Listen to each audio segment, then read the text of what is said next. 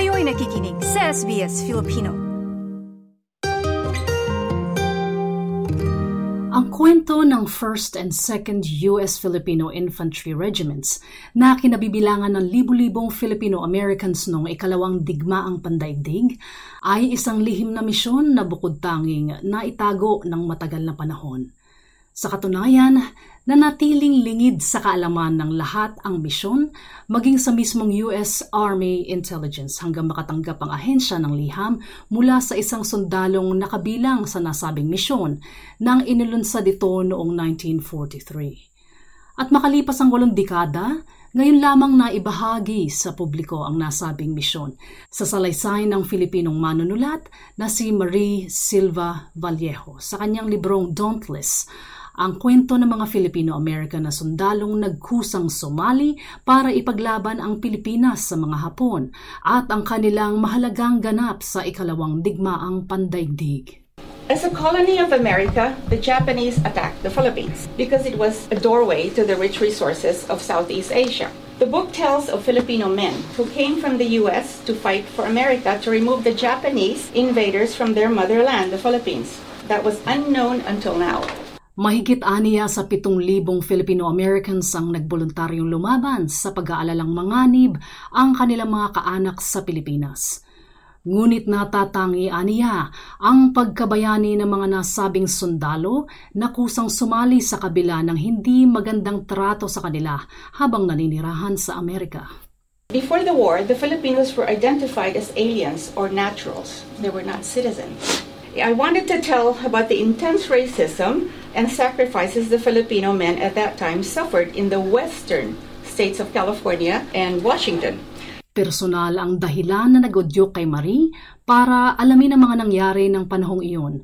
Ito ay nang malaman niya isang araw na isa ang kanyang ama sa mga nasabing voluntaryo na nadestino sa Mindanao. When I discovered that my father was a member of the unit and what the Filipinos went through, in America before that war, I felt compelled to tell their story. Maraming sikreto ang nabunyag sa kanyang sampung taong pananaliksik. Nariyang napag-alaman niyang ang general na si Douglas MacArthur mismo ang nagmandato ng tinaguri ang top secret mission sa gitna ng kanyang sapilitang paglikas patungo sa Australia noon para sa kanyang proteksyon. A lot of people say that MacArthur abandoned the Philippines. It's not true. I read it. He was ordered that first time, but he refused that first time. That's why there had to be a second order.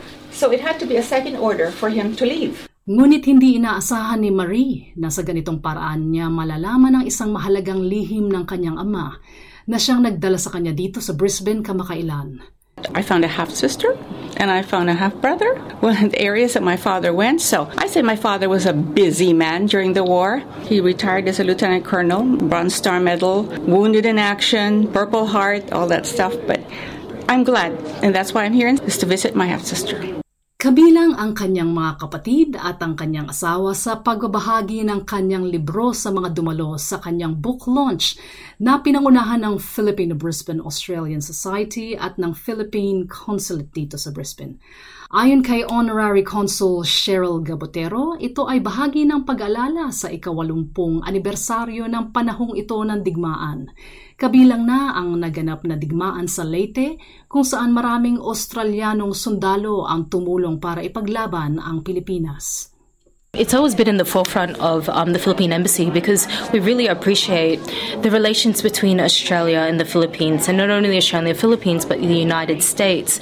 As you heard um, in that presentation, we go a long way back um, in between our countries. And we've always had this really strong relationship, but those stories go untold. And so it's events like this where we try to bring the people together to revisit our history Kabilang sa mga dumalo ang kinatawan ng US Army Small Ships Association na si Daniel O'Brien at si Ginoong Leonard McLeod na nagbahagi ng kanyang kwento. Si Ginoong McLeod marahil ang natatanging buhay pa sa mga nakaligtas na Australianong sundalo na lumaban sa Battle of Leyte noong October 1944.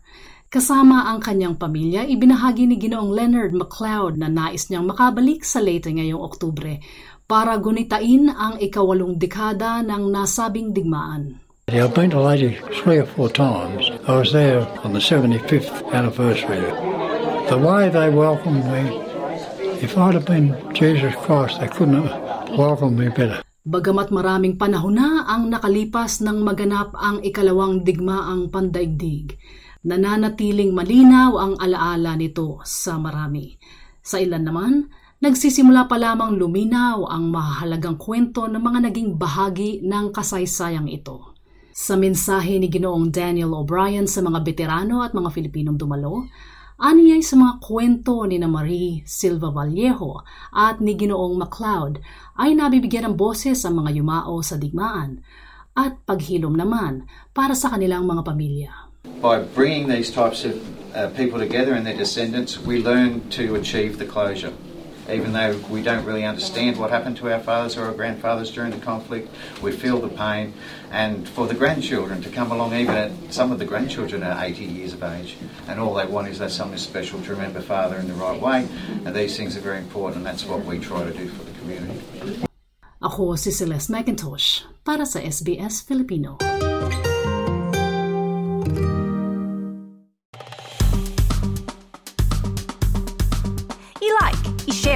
Mag-comment, sundan ang SBS Filipino sa Facebook.